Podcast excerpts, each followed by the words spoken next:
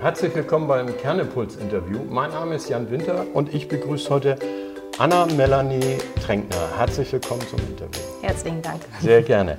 Anna, unser Thema ist heute Markenaufbau. Äh, was ist eine Marke? Mhm. Eine Marke ähm, sind alle Produkte oder auch Unternehmen, die kann man genauso auch als Marke äh, bezeichnen, die markiert sind. Also die, die sichtbar sind, sofort, eindeutig, erkennbar für den Verbraucher oder für den Interessenten ähm, und die sich, ähm, wo sich auch die Produkte, sagen wir mal, abgrenzen zu ähnlichen anderen Produkten. Okay, so. also fällt mir jetzt ein VW, äh, VW. Ja. Ist das das Logo dann die Marke oder? Ähm ja, in diesem Fall haben wir natürlich zwei in eins. Also mhm. wir haben sowohl äh, die, die Produkte selbst, die VWs, das liegt jetzt daran, wie die die Marke damals mit dem VW Käfer, VW mhm. Golf und so mhm. weiter aufgezogen haben. Gleichzeitig ist es auch noch der, die Unternehmensmarke. Okay. So. Aber wir haben auch andere Produkte, beispielsweise äh, wie Haribo.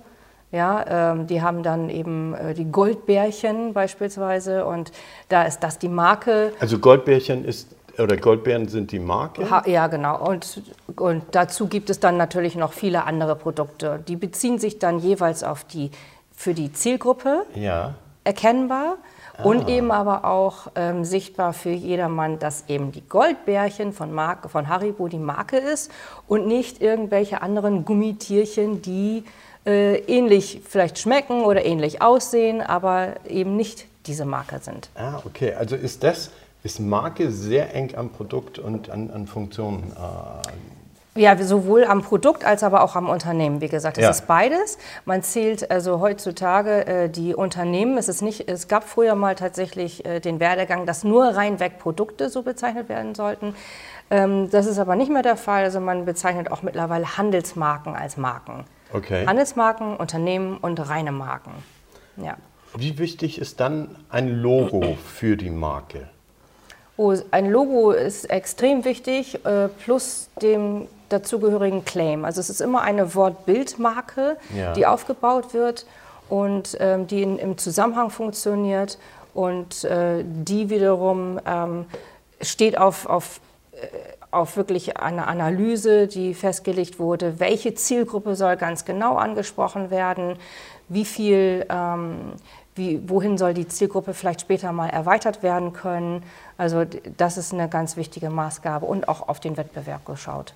Das ist natürlich, wenn ich ein neues Unternehmen gründe, äh, all diese Gedanken schon so früh äh, mit, mit einbeziehen, ist ja nicht ganz einfach, oder? Für ein nee. Startup ist das ja schon eine große Herausforderung. Ja, das ist eine sehr große Herausforderung. Ähm, meistens treten sie ja erstmal mit einem Kernprodukt an und ähm, erweitern dann später das Sortiment. Okay. Und ähm, dann kann man später, je nachdem, äh, ob das die Sortimentsbreite äh, oder Tiefe erweitert wird, äh, dann auch noch später andocken. Aber ähm, das, das Kernprodukt sozusagen, das würde dann die Marke darstellen. Also mh, wichtig ist, dass die Marke ähm, eine lange äh, Zeit überdauern kann. Beispielsweise bei Nivea hat man diese blaue Dose. Ja. Und äh, man hat die damals genauso wie heute, es hat sich nichts daran geändert an dieser Nicht Marke, absolut gar nichts. Nee. Okay. Nicht mal, den das, äh, das äh, okay. gehört zum Markenbild ja. absolut mit dazu. Den Hauptwert, den die reingelegt haben, schon damals, also mit auf Familien zu gehen, Zielgruppe Familie auszulegen, das hat sich bis heute durchgezogen. Stimmt, und kaum jemand weiß, dass es von Bayersdorf kommt. Also ja, das die, ist gar nicht so. Ist, ist nebensächlich. Ja, genau. Ja. Das ist spannend. Das Logo. Wenn ich jetzt an Apple denke, äh, hat das ja zunächst mal wenig mit den Produkten zu tun. Gut, das ist heute ein stehender Begriff mhm. geworden über mhm. 40 Jahre. Ähm, wie nah oder wie fremd muss das sein?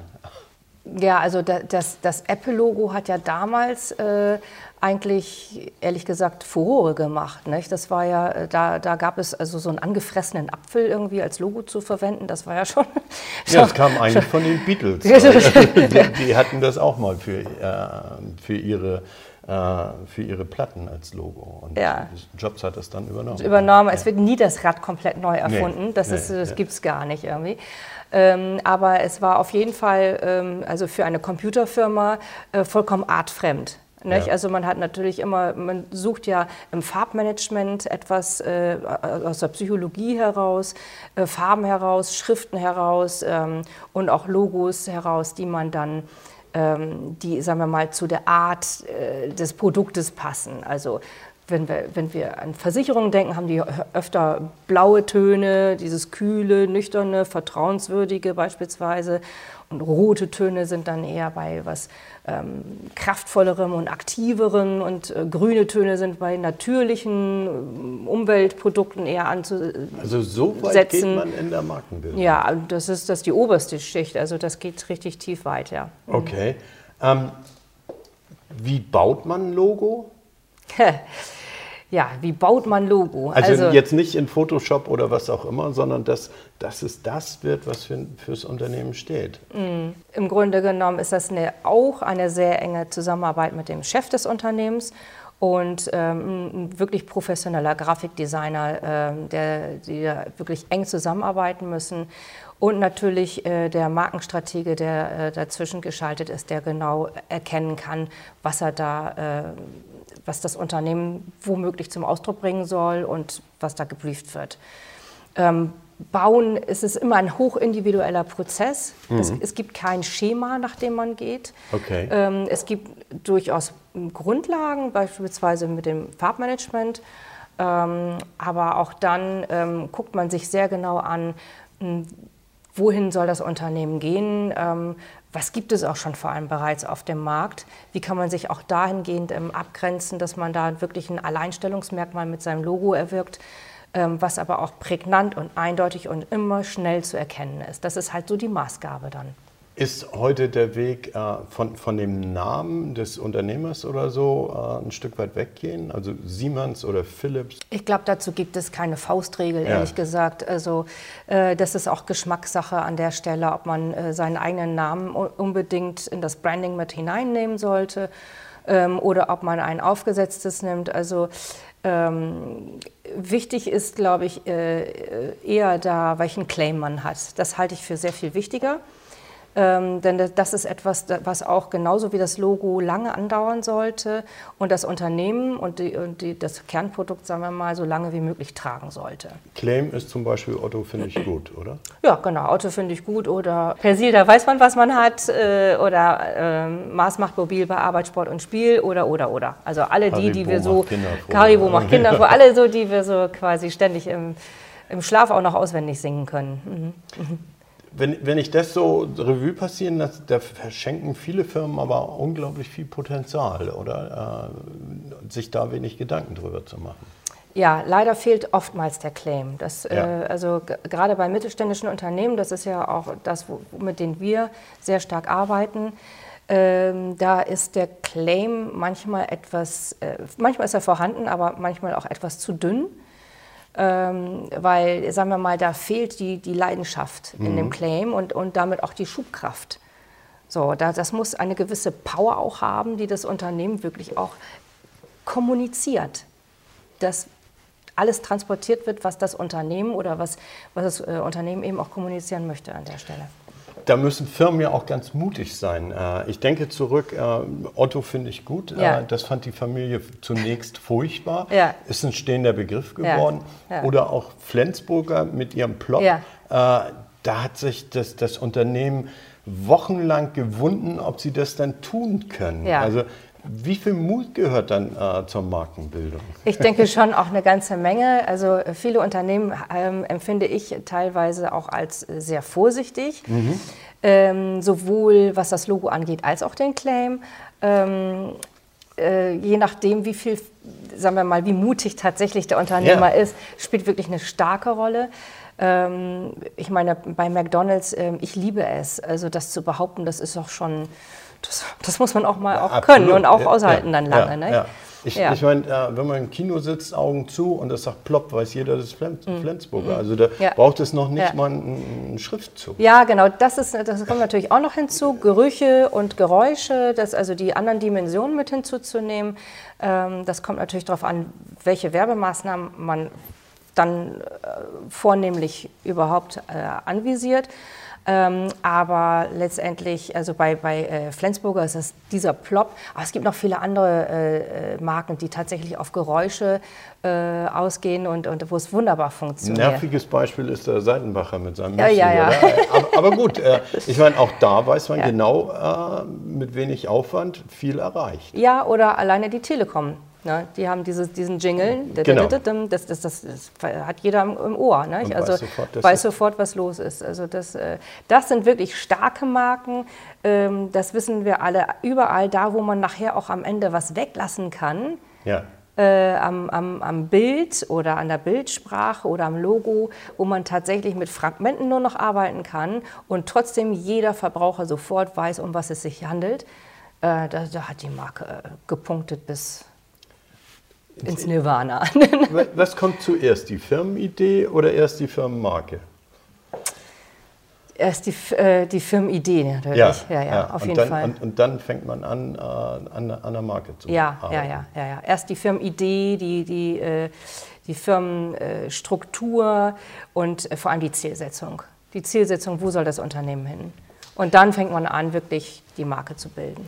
So, jetzt gibt es diesen Begriff Markenführung. Ja. Äh, wie, wie, führt man eine Marke? Äh, sind das Maßnahmen, sind das Werbemaßnahmen? Äh, was bedeutet das? Ja, eine Markenführung, man sagt auch Markenarchitektur dazu. Also ähm, es bedeutet, dass man strategisch ein, ähm, sehr stark arbeitet, ein Konzept aufstellt für die Marke, was eben, was ich eben auch schon sagte, einerseits für sehr hohe oder sehr, sehr lange Kontinuität aufweisen kann und andererseits genügend Raum lässt ähm, für den modernen Zeitgeist und äh, auch die wechselnden Zielgruppen, sagen wir mal, ähm, für die wechselnden Zielgruppen das anpassungsfähig zu halten.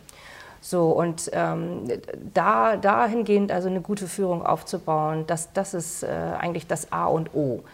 Das ist ganz schön schwierig, sag ich mal. Wenn man mal so in, in Dekaden, ich meine, so, so, ein Smartphone gibt es jetzt zwölf Jahre. Mhm. Äh, da hat Jobs das vorgestellt. Mhm. Äh, wer davor äh, eine Marke gebildet hat, äh, der konnte so weit gar nicht denken, weil plötzlich überrollt einen das, oder? Ja, es sind vielleicht auch, äh, also dann äh, bei Steve Jobs hatten wir auch schon besprochen, das ist natürlich jemand auch, der sich immer ähm, innovativ äh, betätigt und immer wieder neu erfindet. Innovation ist ein sehr wesentlicher Faktor äh, bei der Markenbildung. Ähm, also eine neue, äh, immer innovativ zu sein, neues Produkt auch reinzugeben, ähm, was sich äh, was so interessant schon ist, dass es wirklich auch eine Chance hat, am Markt überhaupt zu überdauern. Ähm, das gehört auf jeden Fall mit zur Markenführung mit hinzu. Das, also es reicht nicht von außen etwas zu betrachten und da am Farbmanagement und am mhm. Logo und am Claim etwas zu machen, sondern äh, das Unternehmen selbst muss auch wirklich ein, ein, eine Innovation mit hineinbringen in das Produkt, damit es sich auch wirklich abhebt von den anderen Produkten. Okay. Was, was muss bei mir passieren, ähm, wenn ich an eine Marke denke? Das muss, im Grunde genommen, müsste ich dich jederzeit nachts im Schlaf wecken können. Oder diesen Telekom-Jingle äh, spielen und ich müsste Telekom Genau, sagen, und oder? du müsstest, genau. Das müsste passieren. Okay, ja. also äh, sehr Am besten müsstest du so zwei, drei Assoziationen sofort abrufen können. Jederzeit. Das wäre eigentlich der Idealfall. Ich habe in der Vorbereitung gelesen, E-Image, äh, okay. genau, äh, in, in, deinen Unterlagen. I-Image. Oder I-Image, ja. genau. Hat einen steigenden Einfluss auf die Marke. Was bedeutet das, das Eye-Image äh, für eine Marke? Ja, das Eye-Image bedeutet im Grunde genommen, dass man das, die, die Arbeit, die man vorher macht am Unternehmen, über das Unternehmen selbst, das heißt, das, also das Image für ein Unternehmen zu äh, bauen, ähm, dass man das dann massiv natürlich auch einsetzt für die Markenführung. Okay. Genau. Ähm, jetzt habe ich eine Marke, jetzt habe ich ein Logo und nun? Was passiert jetzt als nächstes? Und nun muss man sie mit Werbemaßnahmen ja. äh, bewerben. Also äh, das heißt, man muss äh, eine Vertriebsstrategie äh, aufbauen und mit verschiedenen Werbemaßnahmen so befeuern, dass sie äh, permanent am Laufen gehalten wird. Ja. Also man darf nicht aufhören. Das heißt ja. nicht, wenn man einmal angefangen hat und jetzt hat man die Marke fertig äh, und dann hält es für zehn Jahre. Also wie, die Deutschen denken gerne so, dass sie haben einen Vertrag unterschrieben, das muss jetzt für zehn Jahre halten, aber so ist es nicht. Okay. So funktioniert es ja schon lange nicht mehr, schon gar nicht mehr in unserer digitalisierten Welt. Aber so hat es für eine Marke auch noch nie funktioniert. Ja. Storytelling, glaube ich, ist, ist ganz wichtig in ja, dem Zusammenhang. Ja, Storytelling, also man sagt ja heutzutage Content Marketing dazu. Äh, früher hat man irgendwie, das hat der PR-Bereich das abgedeckt. Also ähm, das verschieben sich da die Wörter seit einiger Zeit.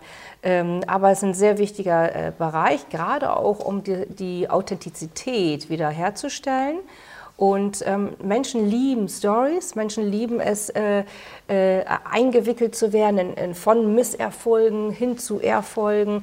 Und dieses äh, Menschen lieben einfach Geschichten zuzuhören. So und das können die sich so, genau, ja. und das können sie sich wunderbar merken. Genau. Geschichten kann sich ein Mensch am besten merken. Oder man muss Informationen so klein wie möglich verpacken in kleine Häppchen.